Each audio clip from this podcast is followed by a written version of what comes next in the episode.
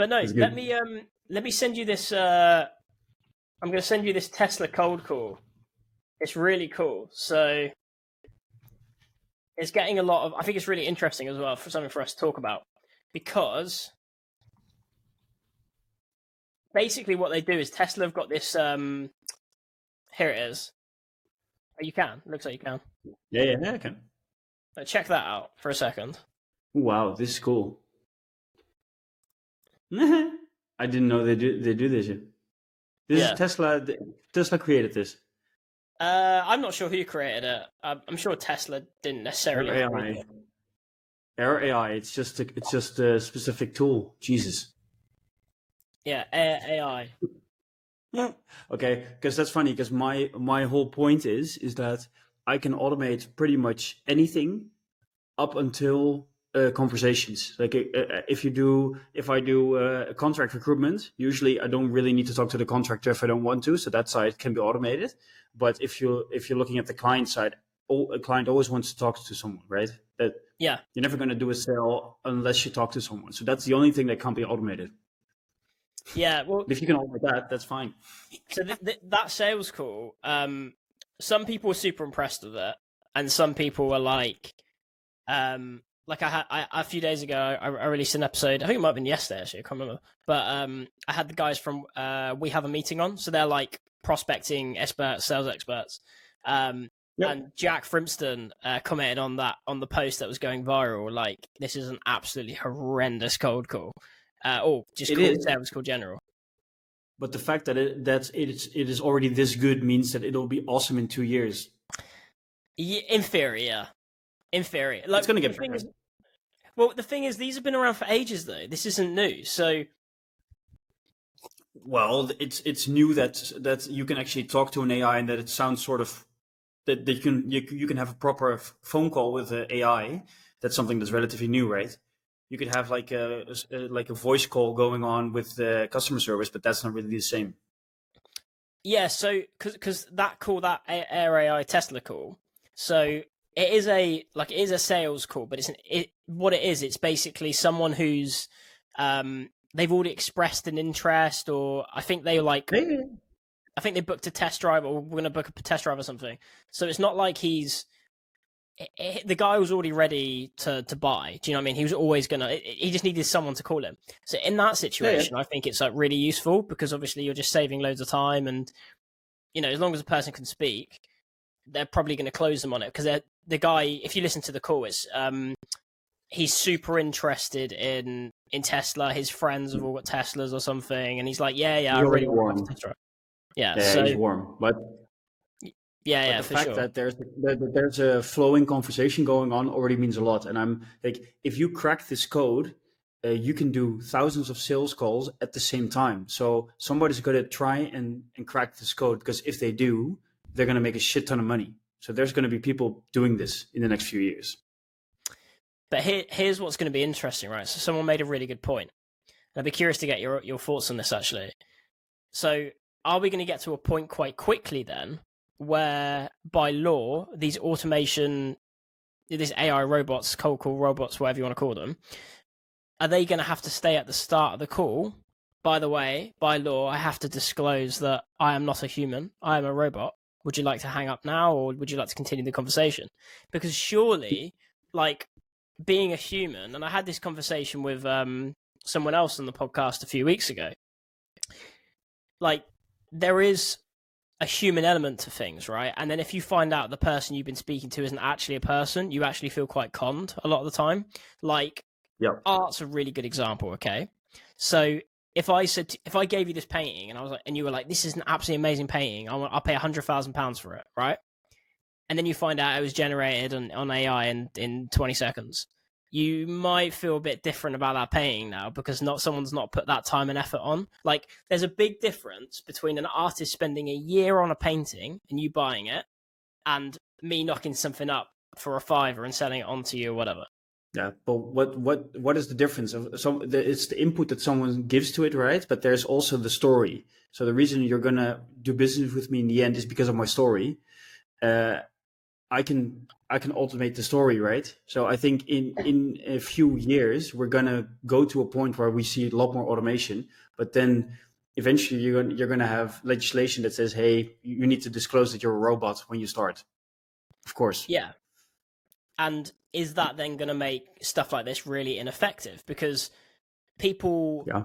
you know, half of the the half of the battle and the skill with cold calling is a lot of people won't hang up on you because they feel emotionally connected to you as a fellow human and they don't want to like you know it's a very complex complicated obviously but you know some people won't hang up on people because they feel bad for the person because they're like i don't hurt their feelings i'll listen to what they have to say maybe they've got a family to feed etc etc but if that person called you and was like hello i am a robot from tesla um, and then you're just like oh fuck off and you just put the phone down and you just won't care will you? Because it's a robot yeah yeah uh, when when you have to disclose you're a robot at the start, nobody's going to answer your calls for sure. So there's going to be like a small window in which this actually works really well, and we get legislation, and in that time you can make a lot of money.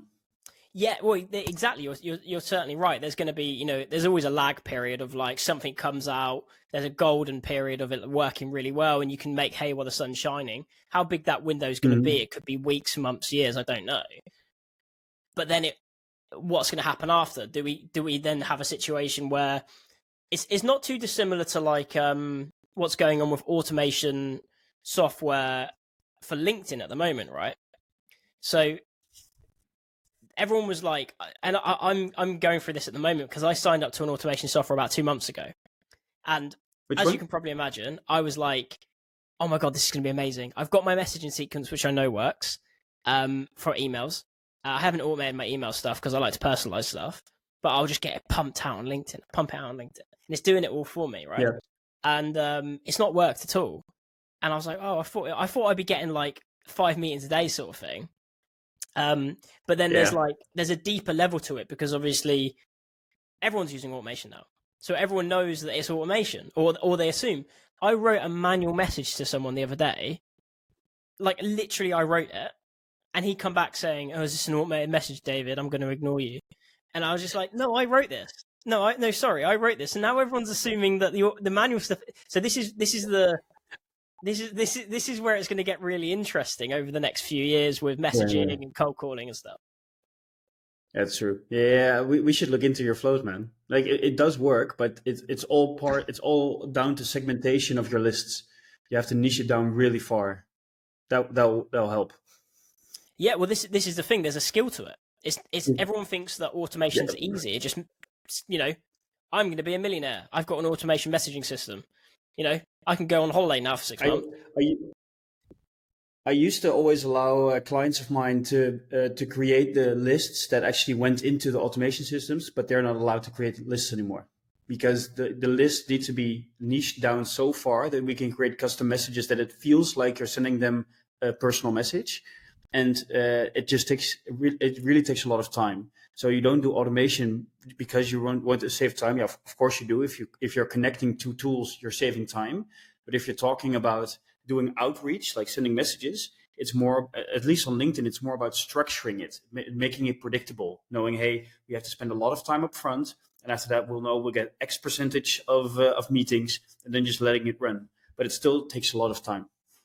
Yeah, and also it take you need to know your market, you need to know your ICP, and all that kind of stuff. This is all stuff that I'm learning at the moment because, uh, again, and it hasn't worked. By the way, I, I I've it really hasn't worked. Mm-hmm. It's worked great with growing my connection and starting conversations and that sort of stuff, and then I take over as a human. But in terms of like just automating the process and just trying to book meetings, it, it uh, the more I've looked into it, like um, who was it I was uh, saw the other day? Um, an account executive called Julia Carter. She's she's coming on as well um, on the on the podcast in a few weeks, but she's um, she's had some really great success with emails, and what she does is she doesn't actually personalize her emails per email, but she creates such a targeted list that yeah she creates an email that's relevant to all of them. So though she's not spending that time yep. per email like you were saying, her list is so targeted that all those people, she doesn't need to personalize each email because they were relevant. Yeah. It's it's the same as in uh, as when we do when we do Jobleads automations. Like we also send emails for clients, right? And we usually we do one scrape, but then we segment it down to like four or five different email flows.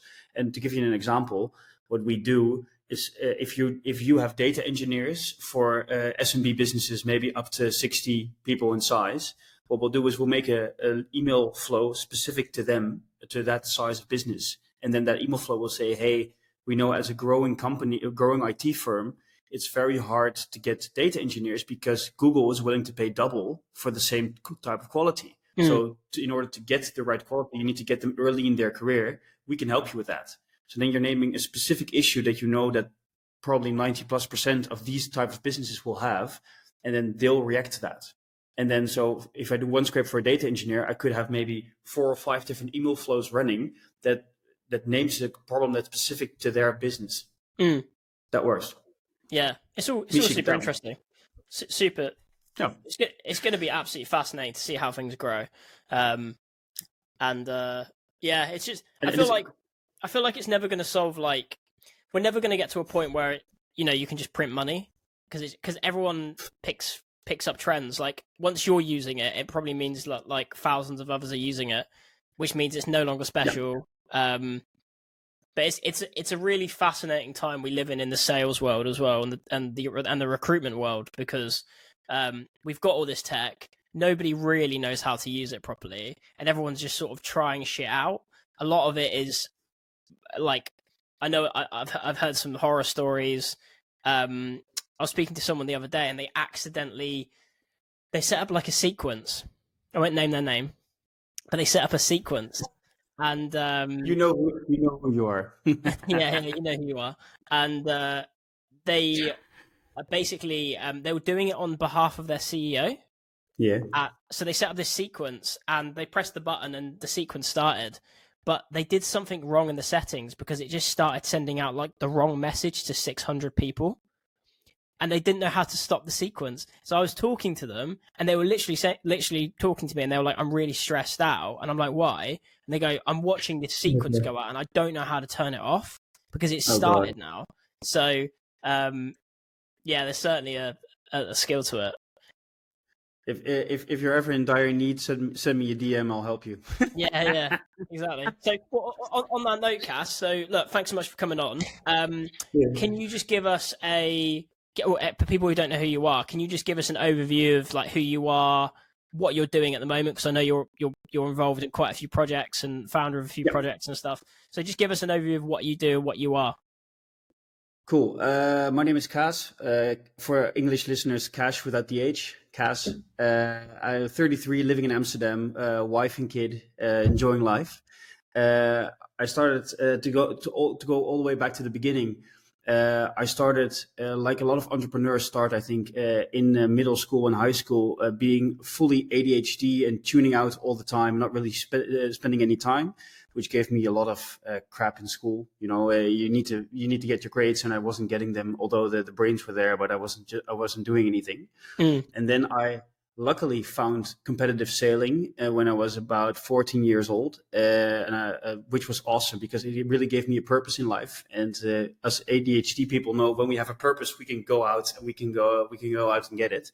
So uh, I from the from my 14th until my 20, 22nd, I've done a lot of competitive sailing, a lot of world championships, European championships.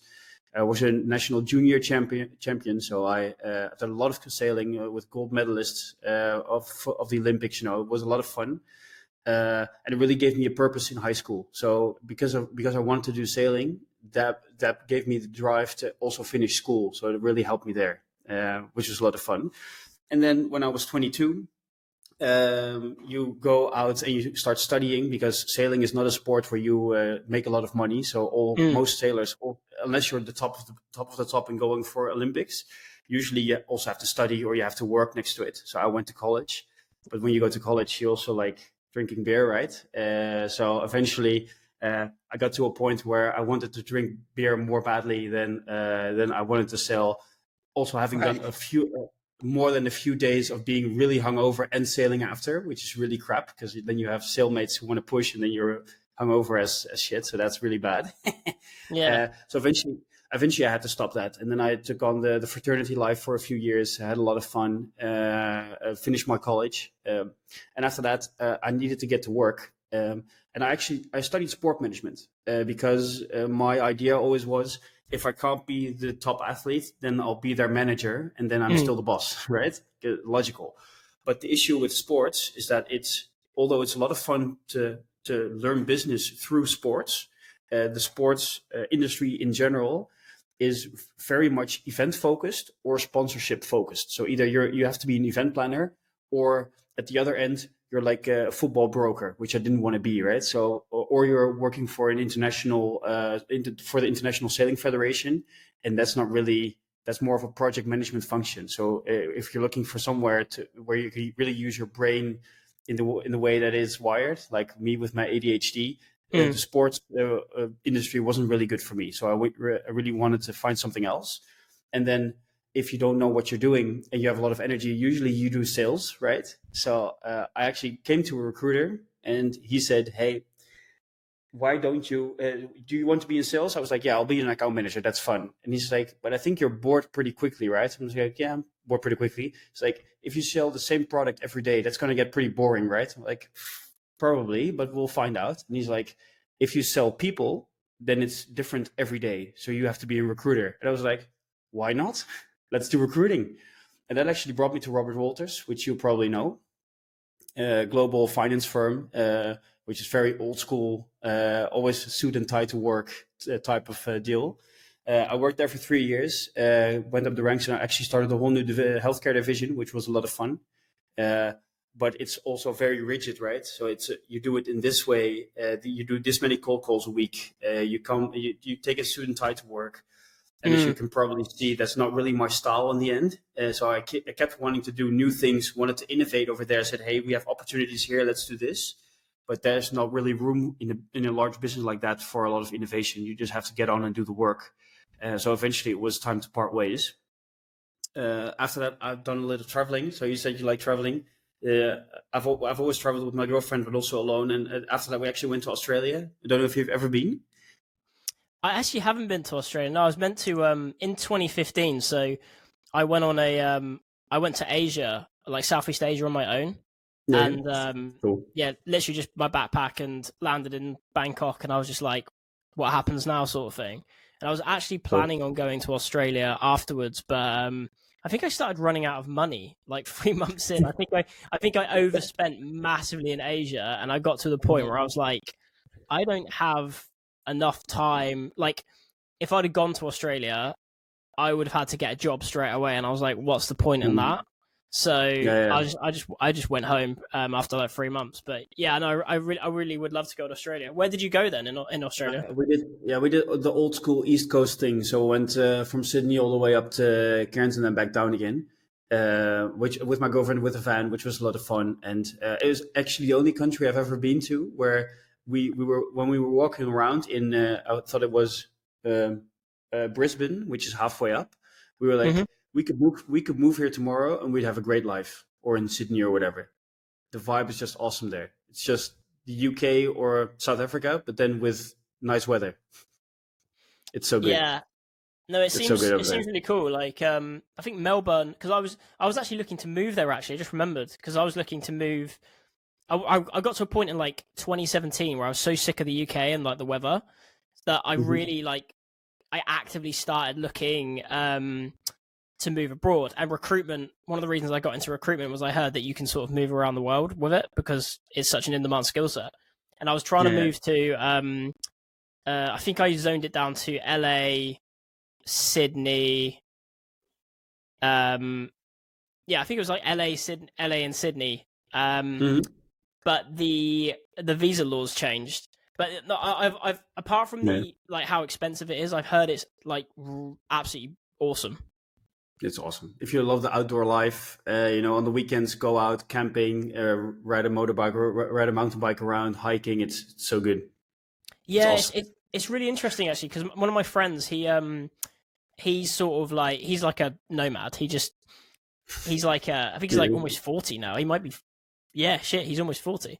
But yeah. he just he's like one of those dudes who's just like lives life in the present, like uh, no interest in a career um, lives now like he's like 22, and he was telling me about the culture in not so much Australia, but it sounds similar, but in New Zealand. I don't know if you've been Yeah. to New Zealand. No, it was high on the list. We were gonna go, and then Corona hit, and then we got a Corona baby, like everyone. Right. yeah. um, lots of those bouncing around. But Yeah. yeah, he was telling me how like the culture is so different because he's from London, and he was saying to me how um, everyone just like they don't necessarily judge you on your materials or like what you own or how big your house is. It's it's more like where have you traveled or what do you do on the weekends or what hikes have you been? And it's such like a well, he I from the sounds of it, I I really agree as well. But it, it's such a like a happier and more healthy way to live. Yeah, I met a lot of happy people in Australia, locals, just happy people enjoying life. It's awesome. So what were you doing? Like you you had a van, you said you're just driving around. Yeah, van, drive around, uh, camp, and then do fun, fun stuff. Yeah, what do you do when you're in Australia? You you drink sometimes, you hike, uh, you do surf. Uh, the coolest thing we did actually was we went to a, a, a friend of Elina's, my girlfriend. She was uh, she lived on a farm, but like uh, in full outback farm. It was like 200 kilometers inland, and we went there. And it was so there was no tourists at all, and it was just the, the, it was uh, an hour on a dirt road just to get there and then you came there and it was like one of the biggest farms in the regions and uh, it was just a meditative meditative experience right so you, you just turned off your engine it was quiet and all you had there were cows and a few people and that's it Well, It's just so like cool. desert sort of thing. desert yeah yeah fuck, full blown desert That and then we got there awesome. and then and then the, the, the guy was like, "Hey, uh, we have a warthog here that uh, that was uh, caught by a dingo, so he's uh, traveling, he's uh, limping around somewhere, so we have to shoot the, the warthog. You want to join?" We were like, "Yeah, sure." So then we shot a warthog. At least That's we didn't, but mad. another guy did. It was like full full farm business, daily business. Like, hey, we have to shoot a, far, a warthog. Come and join, have fun. What? So was it like a like a house on a ranch, and then just no, there's just nothing else? Yeah, for like an hour straight of driving at sixty kilometers an hour, nothing, complete nothing. That's fucking crazy. It's crazy how So some cool, people man. live, right? Like especially in Australia, because you've got the um, uh, the Aborigines. The Yeah. uh, they live in I think the bush. Is it is it called? I'm I'm very Yeah. limited. I I got a lot of my uh, knowledge of Australia from like Crocodile Dundee and stuff, but um, Yeah, that's cool. yeah, it sounds really awesome, dude. So so so Okay. and were you like staying in hostels or like No, the van? In the van. Just the In the van. van. Yeah, That sounds awesome. that's so much fun. It's so much fun. But then, uh, uh, yeah, uh, before we spend our whole uh, whole time on traveling, because I, I like it, we'll talk about that later. Uh, so then, so then I came back, and then I actually just uh, from then until now, I actually just keep on trying to do what my brain is good at, and what my brain likes is seeing a situation and then trying to find a better way to do it, and then implement that solution, and then move on to the next thing. So first, I I was part of uh, three companies back to back, and I was I really had a free role free, free role in every one of those businesses. They were all recruitment focused, and then they would just come to me with issues saying, "Hey, we don't have enough candidates. Uh, Can you look Mm. into ways to getting more candidates?" Or, "Hey, we need more we need more sales. Can you do sales?" And then it always started with, "Hey, we we need an extra account manager. Can you be that for the next three months?" I was like, "Okay, that's fine." But rather than just be the account manager, I was like, how can we make this better and quicker? So how can we uh, implement a CRM system? How can we set up email cadences? How can we get more meetings? How can we use LinkedIn automation to do it? And that's really just a rabbit hole that I've been falling down for five years now, getting further and further in, just looking into uh, recruitment processes, automation, and just looking at businesses now as a consultant and just looking, hey, what what are your issues? Why can, how can we solve those issues? And sometimes that's an easy fix. So just say you need to use LinkedIn automation or you need to be using ads because your specific uh, candidate uh, group or your talent pool is online and just run ads and you'll be fine. And sometimes we have to implement a whole tech stack saying, hey, you need a new applicant tracking system or you need one because actually a lot of recruitment firms don't have an applicant tracking system. So they don't have multi-posting possibilities or anything. And then if you implement an ATS system, you need to connect that to your CRM system. So you're actually doing something with the leads you're getting in. You need to set up, uh, you know, uh, landing pages, uh, getting people's emails, et cetera, et cetera. So it really differs for sometimes we're just running a few ads for companies to help them get more candidates and mm. sometimes mm. we have to implement a whole tech stack and do and also do all of the content so, um, so how would you like summarize what you've been doing the last few years because um, obviously we've discussed this but if anyone looks at your linkedin page it looks like you've been involved in quite a lot of things right the last few years so would you say you're sort of like a um, so almost like an, a recruitment optimization consultant like you you sort of solve problems yeah. whether it's to do with technology or sometimes it could actually do like i know you actually um at least up until recently you're actually doing recruitment right like hands-on recruitment for yeah. firms i'm still doing a, a, little bit of part-time it recruitment uh, but that's just because i i, I run it but that's just a two-person business so i really run his uh, recruitment side and he runs the sales side and right. we uh, we split we split the fee but uh but what i it's hard to put a name on it, but I, I, I used to call myself a recruitment growth hacker, but that really doesn't cover the whole load. But what I usually do is, you know, we, we come into a business, the business has an issue, then we run experiments, we evaluate those experiments, and then we move on to the next, all with a focus to get uh, either save time, get more candidates, or get more clients. Mm. So that's essentially what I do. So from a business development perspective then like how are you actually going out and winning these clients? Like are you doing it through linkedin? Are you like email campaigns? Yeah we, how, how would you actually do it? That honestly depends on the business that that it, of course that we're talking about but what you what you'd say is you get to a business and they say hey we need more clients. And then first you look at the current ways they they're getting their clients which could be either word of mouth. Like we, we've had a we've had a banger of an economy for the last 10 years right? So most recruitment mm. firms have just been going mouth to mouth to mouth and have actually had more than enough business to fill. Uh, now they have to really turn and have to do sales. So a lot of the firms they're not doing any linkedin outreach. They're not doing any uh, email. They're not doing active referral ask which is basic 101 right ask your good clients for referrals so sometimes it's just really basic to say hey email all your best clients and ask for a referral. That's just point one. Or look through your candidate databases for, to your candidates that are now possibly your clients. It actually just starts with that. Uh, but it also uh, after that we actually we have to implement whole systems, and that uh, usually amounts to uh, putting in a CRM system, making sure cold email is set up, uh, get get leads for them from Apollo or any other uh, platform, uh, ensure that we email them with a proper, interesting messages, uh, messaging, uh, create a whole email cadence that doesn't just last like three messages, but create something that will come back to them in three months' time, so that people are continuously activated uh, for your brand. Posting on LinkedIn, doing LinkedIn automation. It's you know it's it's an all-encompassing thing. You cannot just do one thing and then expect it to work. If you want to do mm. proper sales and recruitment, the, the sad story is there's no golden egg. Usually it's and do LinkedIn automation and we do email uh, cold outreach. We do email marketing to existing clients. We do events. We do ads if that's relevant for the business. Uh, it's all. And if you do it all, then leads start coming in because you might get one lead a month from Google ads. You might get five leads a month from email. You might get five leads a month from LinkedIn. And then when mm. you bunch all of them together, then eventually you get to enough leads to fill your pipeline. But if you only do one thing and expect it to be the golden egg, it's never going to work. Yeah, that's one of the main things problems I see because um, the amount of times I've been asked over the last six months, should I be doing emailing as well, or should I be doing cold calling as well, or should I be doing LinkedIn as well? It's like no, do everything, do everything as much as you that. can because different people prefer to be contacted in different ways. And if you're yep. just trying to get hold of a, spe- a, specific prospect on LinkedIn and they either don't like LinkedIn, they don't check their messages, you're you could be working them already, but you've just been like lazy with your outreach or not um, varied yep. enough with your outreach. So yep. with um like message sequences and cadences are a big thing at the moment. Like that's like one of the, the, the hot hot things, and there's obviously a lot of tools and automation software out there.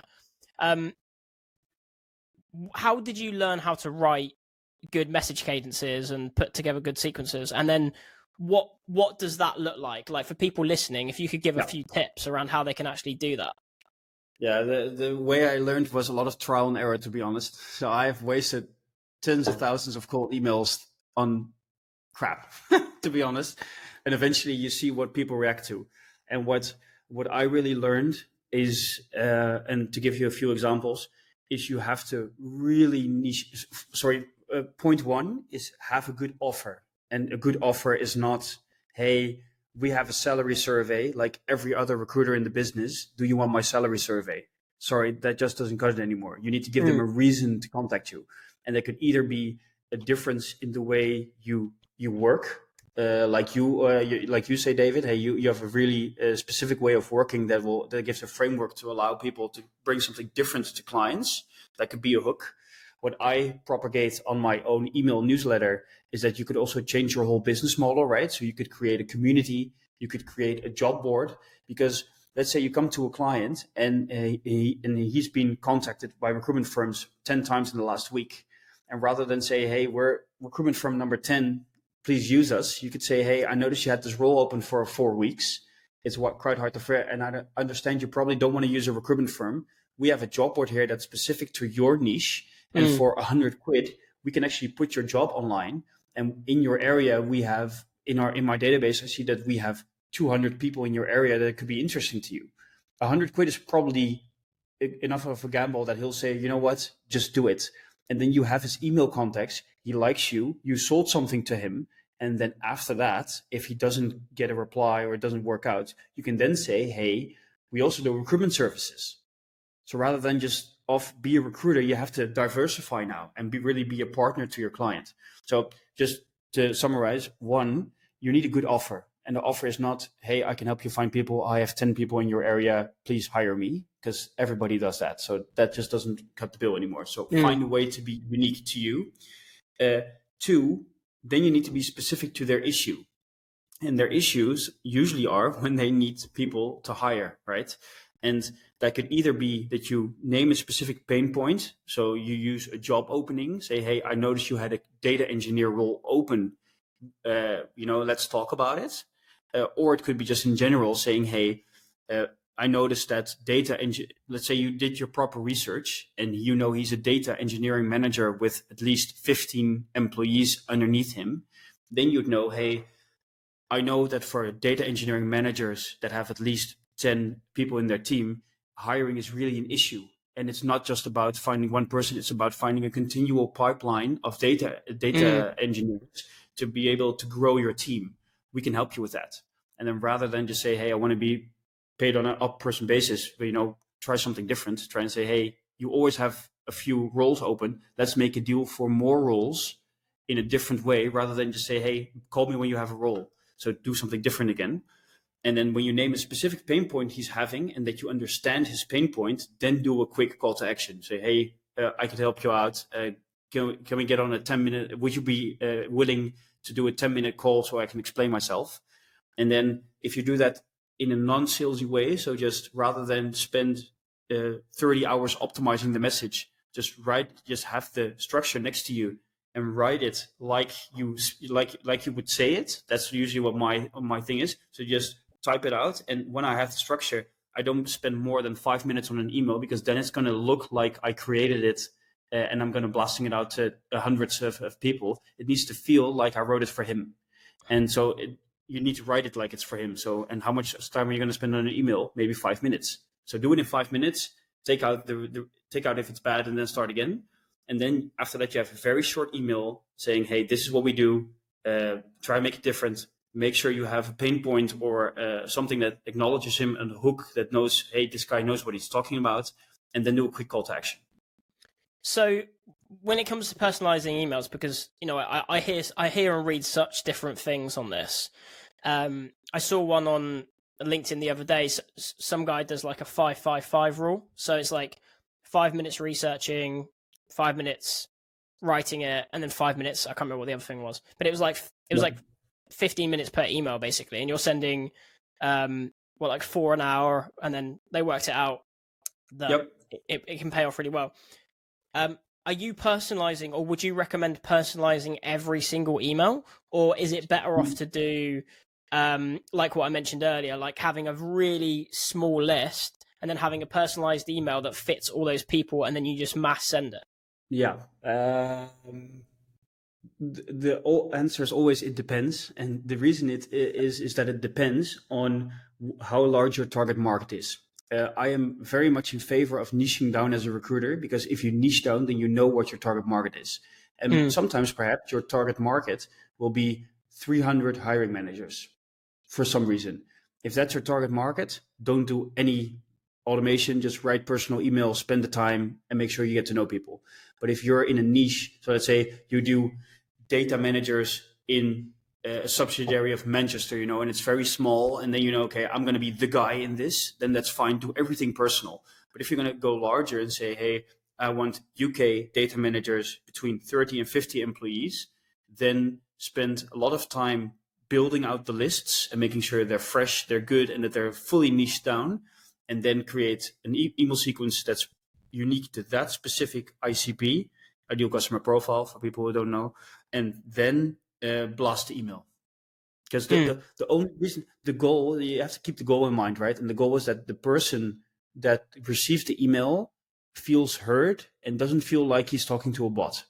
And if you can achieve that through automation, that's awesome. But if that's too much work because your target audience is very small, just create a personal message why not do the 555 and just spend the time so two two questions that i'm i'm really interested in. So with regards to personalization that's obviously a word that gets thrown around a lot and a lot of people don't know what that really means. Like i saw one really rubbish one on linkedin the other day and it was like hey noticed you went to x school.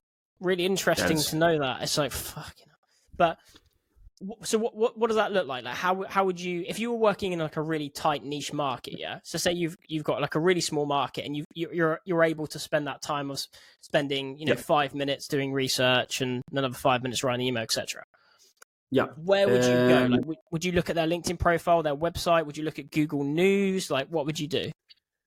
I would uh i would usually if i write my email myself I look at the news of the business. So if there's any specific news that just came out to reference. And two, I would look at uh, their LinkedIn profile, look if anything new, uh, special pops up. For instance, he might have been in the role for only three months. So you can mm-hmm. reference that. And three, look at their job openings and say, hey, how many jobs openings do they have? And if you if you look on the uh, on Indeed or on LinkedIn, usually uh, companies forget to take their uh, roles offline, meaning you can look back pretty far uh, uh, uh, at past roles. So you can usually say, "Hey, I noticed you have you've had three data engineer roles open in the last three months. how's that going?" Right. So then you really reference something that's that's the issue to him. Right. Yeah, because I suppose then you could say, you know, are these relisted postings? Are you struggling with this? or are you yeah. having a problem with retention or is it just constant growth but um is, and, is the key thing to show that you've actually spent time like digging a little bit yeah and either either i, I have to spend uh, i have to um, show him that i've spent time digging or i reference something that's so specific to him like saying hey your i know your uh, your problems are this this and this that he'll be like oh this guy knows what he's talking about so either spend the time researching what their issues are or just spend time researching for the email. Either one of those. Okay, and then with regards to actually building the list, and again, I know it's it could be like a sort of it depends answer again, but I think it's really important for people to understand. I think it's really important for people to understand because um, a lot of people like they hear personalize. Someone will say to them, "I'll oh, personalize your email or build a tight list," but yeah. that you know they don't know what that means. Is that five minutes? Is that two hours? I don't know. Like if you were like yeah, I mean, if say you were like looking for data engineers for you know teams of like twenty to fifty in Amsterdam, for example, like yep. how long is a good amount of time to spend on that list realistically? Um, if the list is more than than a thousand people in size that you're eventually going to email, I'd happily spend two to three hours on the list. Yeah. Okay. No worries. Like uh, the list is is everything. For uh, for instance, we I've also perhaps we'll get to that later, but I've been busy with uh, creating a list of companies that have physical locations in the Netherlands because we have a specific recruitment offer that we'd like to give them. Uh, the, there are at least 500 companies that have more than five physical locations. I've or if I also taken the time of like an Indian guy from Fiverr that's been doing the work, where we are up to eight hours on the list, of which three to four are mine. Because I just want the total list of each business of every company that has five locations or more. And that's really hard to create. But once you have it, it's like a gold mine. So spend the time. Hmm. That's usually funny enough where I spend most of my time with clients as well, is that I, I spend a lot of time on my lists because once I have the list and I know they're solid, then we can do automations, we can do anything we want, but we first need to have the list be proper. Yeah, I think that's um that's a common mistake I see, and I've made it as well myself, working with automation, and that your list is, you know, you you put up a search of like two thousand people on Yeah, yeah. LinkedIn, you pump that into your automation software. Yep. The list is like Yep. so varied that you can't really personalize it on like on mass on scale. What what for instance happens as well is actually a thing I just thought of is uh, everybody know everybody who links LinkedIn who knows LinkedIn know that when you do a specific Boolean search at, in the beginning you'll get people that are exactly within your Boolean search, but after a while when when the people are actually done, what LinkedIn will do it will actually broaden the search to make sure you keep on scrolling down the thing. So what happens is if you do a LinkedIn automation, you say, hey, give me data engineering managers between uh, 11 and 50 employees uh, in the UK, uh, and you just have a list of 2,500 people, uh, don't put that list into LinkedIn automation and let it run. Because what happens is, is after a while, uh, after about 1,500, as an example, the data engineering manager actually done, and then it will fill up, backfill the other thousand with ran, sort of random people. They'll be like, "Hey, why are you messaging me with this message?" So even if you do a LinkedIn automation, each person goes through my eyes to check if the person is right for the for the email se- uh, LinkedIn sequence I'm creating. You just have to do the work. Yeah, that's interesting. I didn't know that. Yeah, that I've made this. Of course, I've made this mistake before, and that's what everybody thinks. They think, "Hey, it's automation. I'm just gonna put in a few filters, copy paste the URL, and then I'm gonna do this for a while, and then Yeah. I'll see what comes in." And, then, here comes the well. money. Yeah, and then after it goes well for two weeks, and after that the shit starts. Yeah. So you really have to spend the time, and and it's it's honestly not it's not fun to do at all. So I understand that clients don't want to do it, but this is really where the magic happens. If you build the lists properly, then you're in business. Yeah, I mean, this is one of my issues with, you know, I'm very vocal about it. No one's going to be surprised about what I'm going to say, but um, with the typical way that recruitment agencies are run, you might have had this in your in your uh, job with an agency. I certainly did, um, where sometimes you're not given the time to do stuff like this, and that's where the quality really falls down. And Yep. this is where I think a lot of education needs to happen around the the time you spend on activities because typical recruitment, contingent recruitment, agency recruitment is so reactive and it's Yep. so short sighted that if I was to say a few years ago when I got into recruitment that my manager would be like, What are you doing today?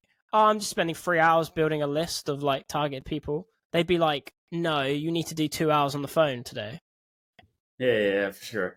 And it's and the, the, the biggest issue is that um, I think you know as well. Uh, you, you've been busy building your personal brand. Uh, I'm just starting, but uh, eventually, most of the added value for us will come from building a personal brand. Uh, but that's really a long game, and it's the same for recruiters. But no, there's not going to be a manager in the recruitment space that's going to say, "Hey, you just spend ten hours a week building your personal brand, and then in three years we're going to reap the benefits." Nobody's Yeah. going to do it. But but if if you and- if you and I are completely honest today, uh, each recruiter should use ten hours a week to build personal brand, and then in a few years you're gonna you're gonna be offloaded with sales. Like you, you don't you're not going to be able to, to do any more sales because you've got enough people coming into you, uh, Mm. to, asking you to to help them. But that's just not the reality of how business runs today. You're just not going to do it. Yeah, it's it's an interesting one because it's like it's a double edged sword because a lot of businesses they they don't want their recruiters to build a strong personal brand anyway because even though it will Mm. like could generate more revenue they're so scared of that recruiter getting so well known that they will just get approached by another company, which is obviously a, a whole other problem. But I think everyone every, everyone should try and build a personal brand no matter what they do really like on linkedin or within their um, it doesn't even have to be on linkedin necessarily but linkedin is obviously the most obvious place at the moment. And the reason being is it just gives you options and it gives you security. Like the way the economy is moving at the moment and obviously you know the war in russia and all this other crap that's going on god knows what's around the corner. Um, but it's so important to have this network because if you look at these like internal recruiters, you know, obviously all the talent acquisition people have been laid off in America and the UK. Um, the ones that bounce back so quickly are the ones that already have this mass network. They've got, you know, 15, 25, 35,000 followers. Um, all they have to do is put a post out. Hey guys, available immediately. They have yeah. six interviews that week. They've got a new job next week and they've probably got a pay rise. So yeah.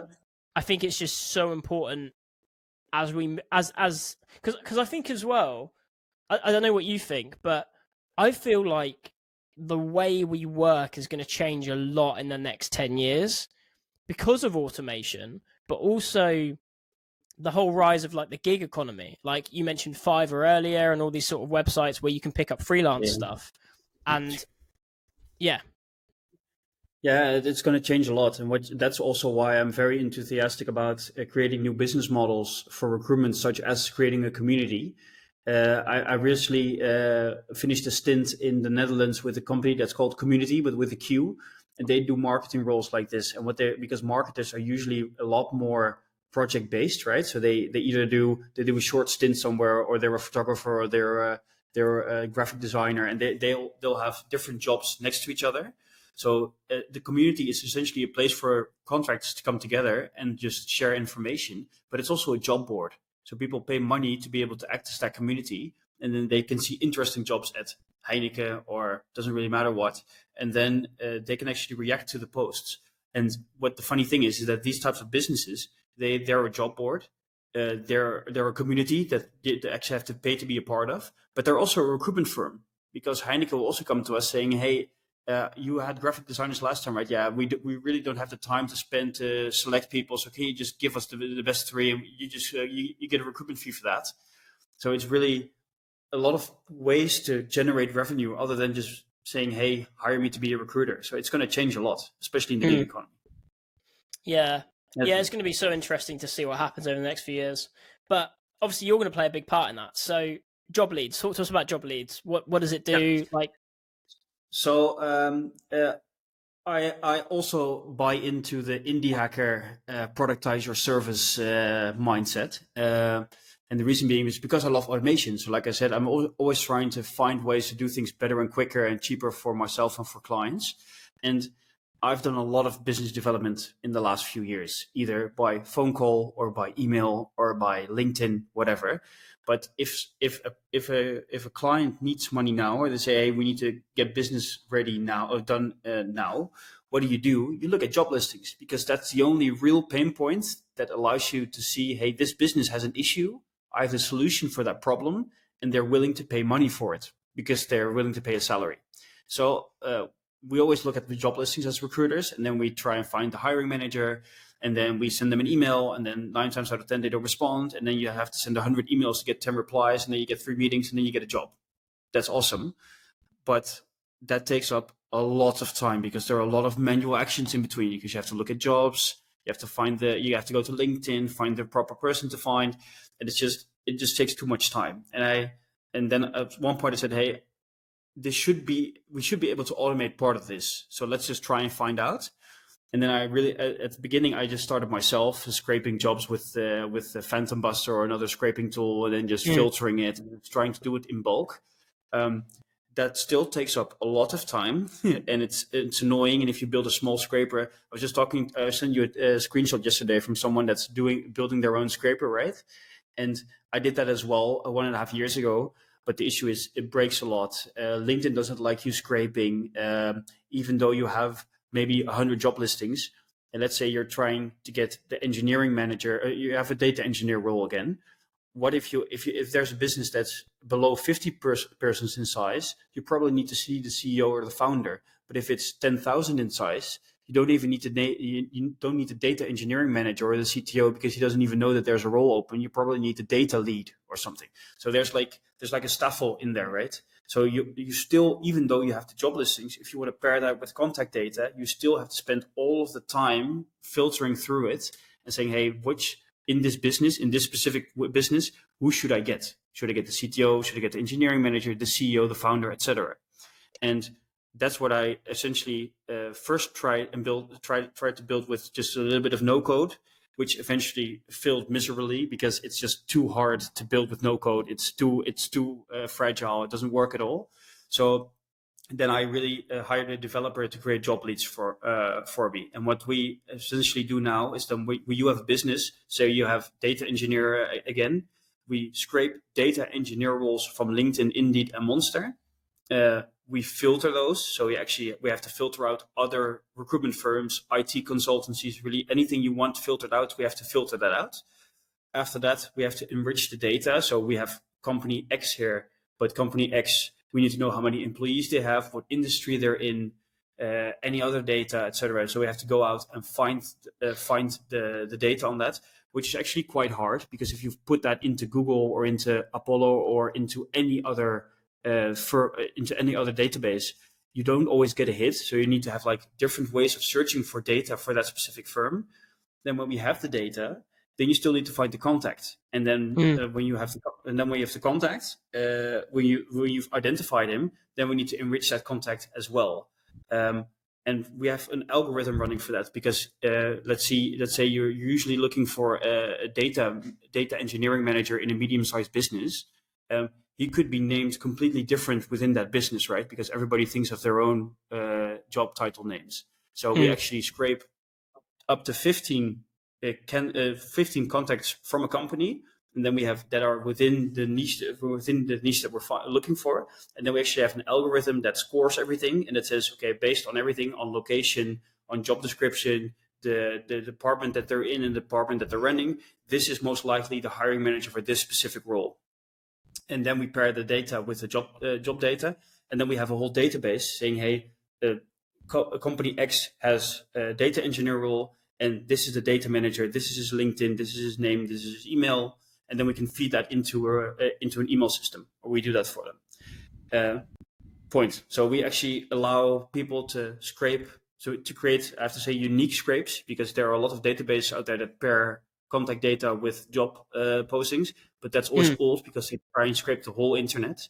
So we actually create proprietary scrapes for each of the companies that we work for and also create a unique algorithm for each company's uh, company we work for. Because, for instance, some companies might just want the hiring manager, right? They don't always need the hiring manager. So we should discuss this. You have your own scrape that runs 24 7 and that supplies you with data. And then if you want, we can also do the outreach for you because, of course, I've done uh, loads of that. So that's fine mm. as well. Uh, so if you're if there if there's a company that's a little bit uh, less far ahead in the email journey to say, I usually set it up for them and run it for them. And sometimes people have already been using instantly they're already using whatever email tool to send emails. Then we just plug the data into their email uh, tool. We help them uh, create uh, the, the, messaging and then it just runs and it keeps on running with with the goal usually to say hey if you if you like data if you want to hire if you're the guy that knows data engineers in manchester then every data engineering manager in Manchester, when they have a role open, they'll know your name, they know what you do. So when they have issues hiring for the data manager, they know how to find you. Yeah. Oh, that's interesting. I didn't realize you actually did. Um, you can actually do the outreach as well. So you can do like a done for you service essentially. Yeah, yeah, because not not everybody, uh, not not every company is uh, is is is ready to do all the emailing themselves. Actually, a lot I would say most. Aren't. I would say most. Yeah. Uh, in so, fact, I would say from what I've seen in the recruitment world, it's it's very rare to find a recruiter or a recruitment agency. It's even rarer to find a recruitment agency, but that are like continuously trying to improve. Because I think one of the the main issues I see in in the recruitment world and not just in the UK, in the US, I've seen it. I've seen it in like different countries, different continents. We as an industry, we don't have the same level of like obsession with improvement like SaaS sales does. Like tech sales is so tech sales is always like five, six years ahead of recruitment. Like cold calling, for example, you you can see there's so much good advice on LinkedIn nowadays about cold calling, how to structure a cold call, pattern interrupts, whatever. Um, recruiters, I don't think I think I've only ever come across a couple um, that are actually in our WhatsApp group that actually have looked at the what what works most recently in cold calling and what people what people are reacting most to and like data driven stuff and it's the same yep. as with like like what you're talking about like message cadences and looking into the data and how you structure an email nowadays how many times like have you seen an email from a recruiter where it's just they all write the same thing it's like everyone was trained by the same person 15 years ago it's always yeah. like how are you doing uh, you know i'm just getting in touch because of blah this is what we do. We're a IT recruitment specialist. We've got 25 yes. years combined experience. So I don't care. I really don't yeah, care. I'm sorry, guys, but that doesn't cut it uh, cut it anymore. It's it's it's for it's. I don't. I'm I'm not sure if this is an unpopular opinion, but we are at least 10 years behind on sales and marketing. Yeah, like what they do and, and their knowledge. It's it's really ridiculous. That's what. That's also funny because if I let's say I have a funny story to tell. Like I work for a large firm as well, and they are they're in 15 countries. So they're they're like I think they have now they must have 500 plus employees at the uh, at the moment, and they're sending out cold email in each different country. So I was having a discussion with them about uh, job leads and how it was running, and they said, "Yeah, our email delivery is not that high." I was like, "Okay, but why? You know, what what do you do? What email campaigns do you run?" And then he said, "Yeah, but we we uh, I said how many emails do you send a day? It's like 300 from my account, 300 from the other account, and then we have all different countries. They're also sending out a cold email. And it's like, but which domain do you use? He said we're all using the same domain. And it's hmm. like, I was like, but like if you look at the knowledge now, if you're doing cold email, you should be doing 150 a day per uh, per thing maximum. And for personal email on that uh, email domain, only 50 a day. And he's like, whoa, that's, we're, we're way over. I was like, yeah, you have to set this up now. Like you're going to drop, you're going to be banned everywhere. Mm. People just don't know. No, they don't. I, I, didn't. I didn't. I only started learning about email deliverability at um, start of this year, really, because I was looking into like delivery rates and um, I think I was just setting up my own domain and stuff for my website, and I sort of came yeah, across yeah. it, and uh, it might have been someone on LinkedIn actually, but someone was talking about like their delivery rate was only like 15%. And I was like, what? Like, I always assumed that, you know, 90% of my emails got to where I sent them. And, That's... you know, occasionally they would get blocked or spammed, but not often. But I was talking to someone the other day and they paid, uh, they're, they're like a medium sized agency, but they paid a consultant like a lot of money to come in and get their response rate from 10% to 60%. Yeah, it's ridiculous. Uh, if if if anyone's looking for good uh, information on email deliverability, uh, um, we're going to be. I think uh, David and I are going to be posting about this as well. But Twitter, Twitter is the place to be because th- those that's where all the sales and marketing guys are that do cold outreach. So follow people on Twitter. That will help. Who would you recommend to follow them? Um, I don't have anyone at the moment, but what I would do is I would type in demand gen or lead gen agency uh, on Twitter, and then you get a lot of guys that, that run lead gen agencies, and they do a lot of uh, posting about email deliverability. Mm. Or just type okay, in cool. email deliverability as a search term, and you'll get you'll get pretty far because there are people that do threads that that specifically tell you on what to do and what you need to have in place to ensure that you have better email deliverability. Because if you have anything below eighty percent, you're done because if soon half of your emails are not going to find any, uh, you know, are not going to be able to, uh, not being sent anymore.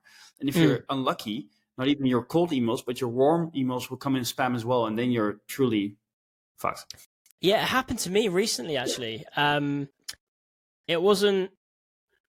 I don't think it was me. Actually, it was someone sent. It was a it was a client that I'm working with, and they replied to my email, and their email went to my spam, and I didn't see it. Yeah, that's. They had to message me on LinkedIn to say, "Hey, did you get my email a few days ago?" And I was like, "No." And uh, I said to them, I was like, "You really need to look into that because if you're emailing someone who's already sent you an email and you're replying to it and it's going to spam, something's you know seriously wrong there, and that can really affect your BD."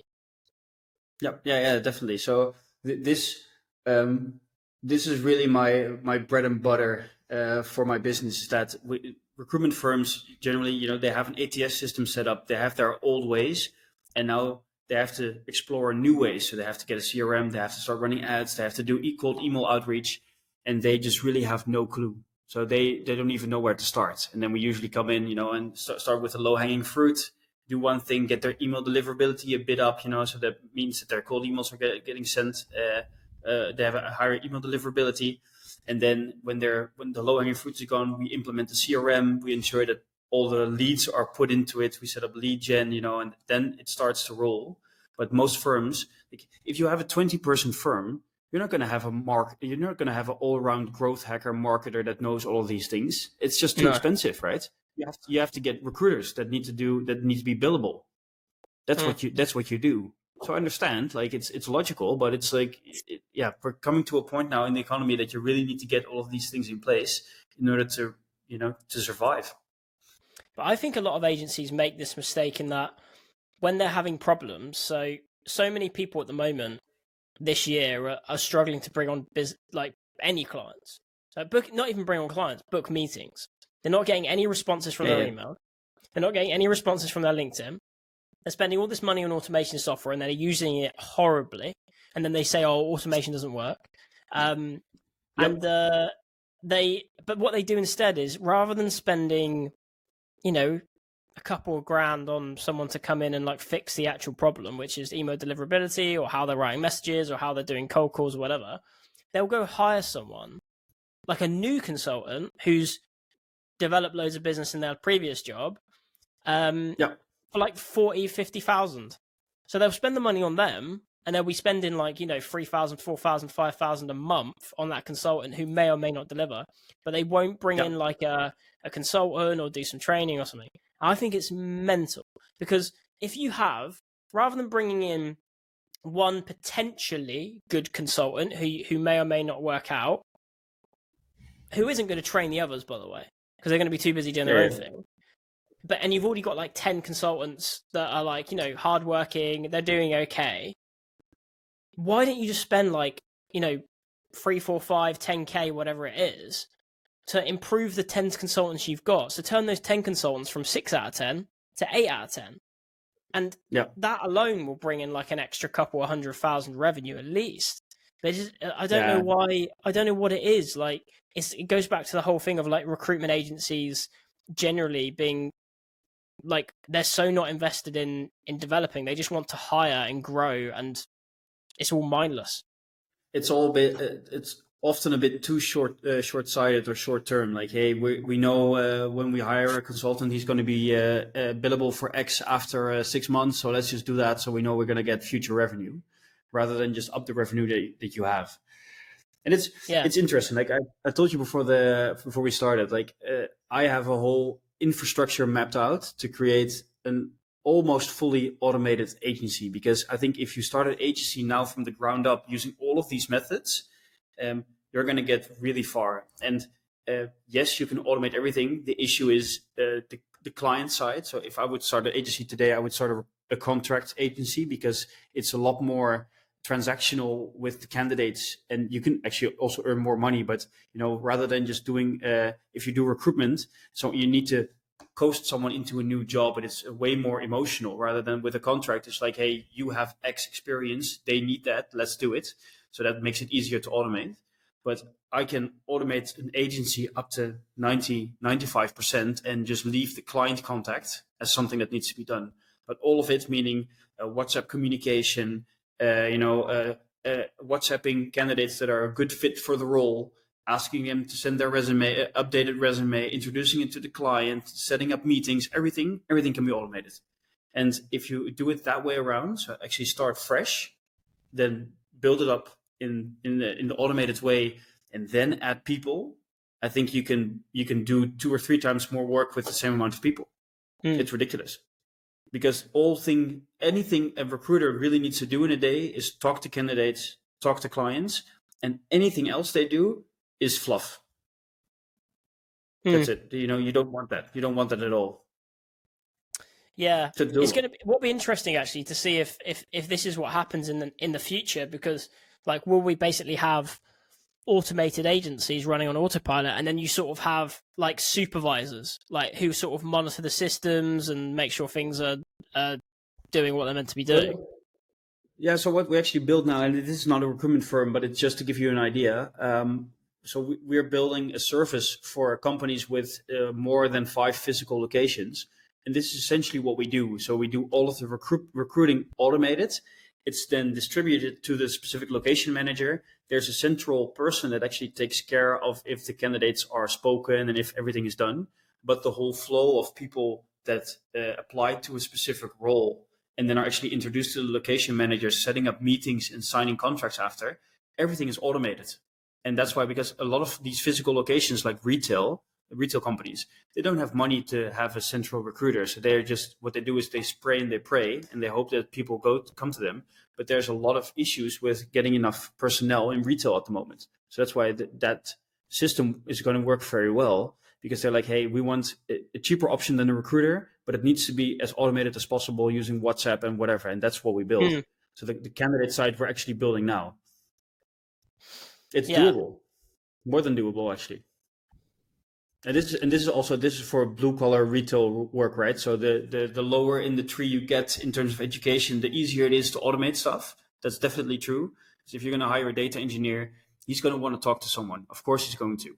But if your mindset is we're going to automate everything and then we're going to inject a person at the point where it has the most value, that's a whole different ballgame than people trying to call, uh, uh, than a recruiter trying to call a data engineer all the time, spending uh, five hours trying to get done, you know, and then and then you just if you have if you have ten different assignments running at the same time, you're trying to call people. That's where all the fluff comes in.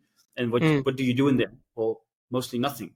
But if you have all of those systems automated and you're more of a supervisor, like in the in the company that we have with the physical locations, you just have a supervisor that supervises everything and injects himself when it's needed. Hmm. That'll work. So we're building it. It's yeah, fun. it's exciting times, man. It's exciting times. I was listening to um to a podcast the other day, and it was there was this AI guy on there. Uh, I think it was on the yeah, it was on the Joe Rogan um experience, and um, Cool. the guy was saying how with the invention of like automation and AI and the way things are going with ChatGPT and stuff, what's really interesting actually is what they're seeing is because everyone sort of assumed that with AI and technology and stuff, all the low skilled jobs would be replaced first. But actually, what they're seeing is it's actually the the knowledge workers that are being replaced because the it's so much harder. Like twenty years ago, we we we didn't know what was going to happen with robots and stuff. But what they're actually seeing is it's so much easier to replace knowledge workers, developers, software engineers, that sort of thing, um, Yeah. than it is to actually have someone move a brick. You know, like a brick. And um, just- yeah, Yeah, think about it. Like if if I have like if if I had if I would have free roam of LinkedIn, so I, I could scrape anything I'd like. What I would do is I would continually refresh the database, and there there are companies that do this, right? So there are people there are companies that have up to date LinkedIn databases. Uh, you you go there, you have API or Zapier access, so you can just you know if if I have a role right now, most ATS systems already offer a possibility to analyze the role and then actually say which candidates are best for the role. They already they all have that already. So what you do is you get as much as much of your niche into your uh, ATS system, and then do the matching. Send them a WhatsApp or an email. Uh, introduce candidates, and then you're already done. So it's Hmm. already the, the the the infrastructure is already there. It's just filling it in and contact with uh, with the candidate through a Chat GPT like uh, interface is still quite hard to do. We're, we're we're doing that now. So simple conversations are actually possible. But if you're going to more of a knowledge worker base and people are really have in depth questions about the role, that's still a little bit harder. But that's just another nut to crack. Like the the uh, the, the the bricks that are needed to do this are already there. So, to end this podcast, do you think, or when do you think, recruiters are going to be replaced by AI? Do you think it will ever happen? Never. But what will happen is that uh, you're you're th- uh, I don't know if this is a, in English term as well, but you're uh, 13 in a dozen. We say so. You have 12 exits, dozen, and then 13 in a dozen is exactly the same as the other 12. Any recruiter that does not uh, niche himself down or goes creates a personal brand uh, for themselves they're going to be gone because they're going to be people like me. I, I don't want to start an automated recruitment firm. It's more like it's more of a game to me. Like I want to see how far I can get. Uh, but there are going to be people who, who will do this. So if you have the vanilla type of agencies, they're going to be automated vanilla type of agencies that are going to do the work quicker uh, than you can and probably better because you can actually tell people what you're going to do because it's all automated. So they can send update emails. They can say, hey, we have this many uh, candidates in, in profiles. So actually, the service sometimes becomes better if you're talking about process when it's automated. So if you don't segment yourself, if you don't, uh, if you don't, if you're not, if you don't have a personal brand, then in in ten years you're going to have a big issue because people are going to buy brand, mm. but hmm. recruiters are never going to be gone. They're going to be there, It'll but they're going to be less. To see if like, um, in like fifty years, if if people look back on recruitment agencies now and be like, yeah. "Wow, that's so that's so old fashioned." How they used to have like humans doing everything. Yeah, I I can't even like it's we're we're about the same age. Like I still know the old dial way of internet, right? So that you have to that you have to call in through your landline. It's like boom boom boom boom. So I was thinking, I was telling my girlfriend the other day. I was like, I'm gonna tell my kid when he's 12 and he understands a bit better I'm going to tell them, hey, we did not have mobile phones or internet when we were young.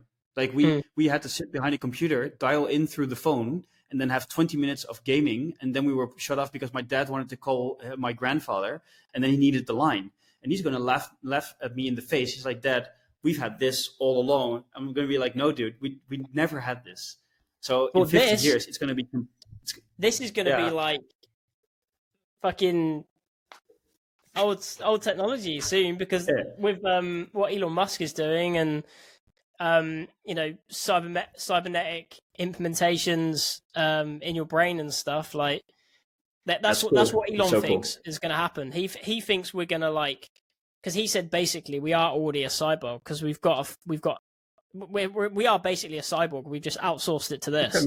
But, but, eventually, it's probably just gonna be here. So I agree with it, but it's cool. So, in uh, so it the the thing is, I, don't want to, I I don't want to push uh, myself to all agencies, but get someone like me on your team, hire someone, ensure that you're growing, like it, do new things, trial, you know, get HubSpot, try some ads, try an email cadence, and if you if you can't find it out, settle uh, with just uh, set up a call with me or anyone else. But you you need to get going with innovating.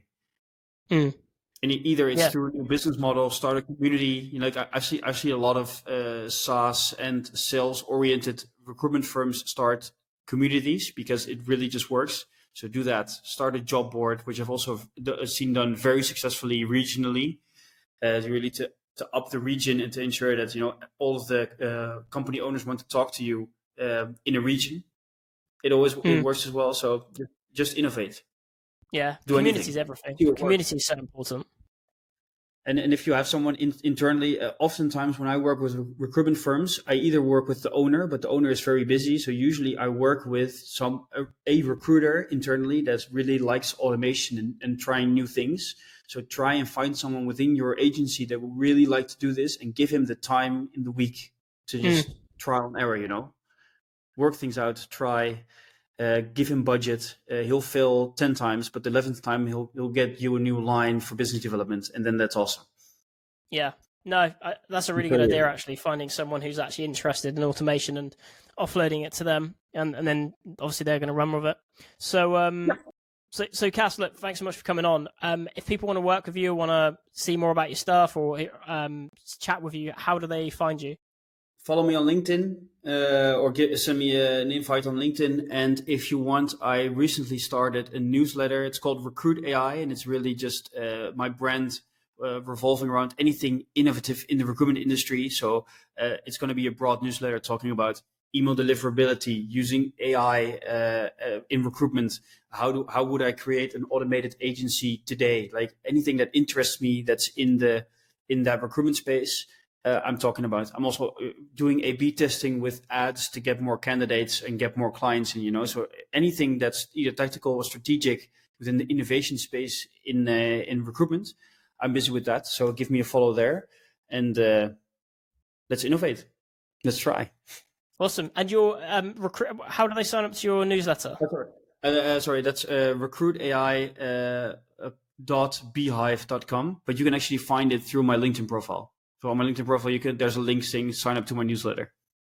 You can find Is it there. that the but recruit AI? Because I noticed you spelled it differently. Is it R E C R T?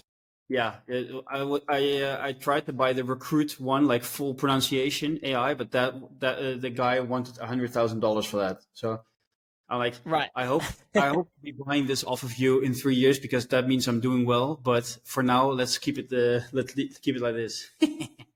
Okay, cool. So it's recrt.ai for the recruit AI newsletter. yeah. Yeah, awesome. Cool. I'll put all the links in the um in the bio description anyway. So just if you want to work with Cas, um, you'll be able to find his LinkedIn profile really easy. Sub to his newsletter to keep up to date with all the latest uh going ons in the rec- the recruitment AI world. Cool. Thanks, man. Awesome. Nice to meet. You. Cheers for coming on.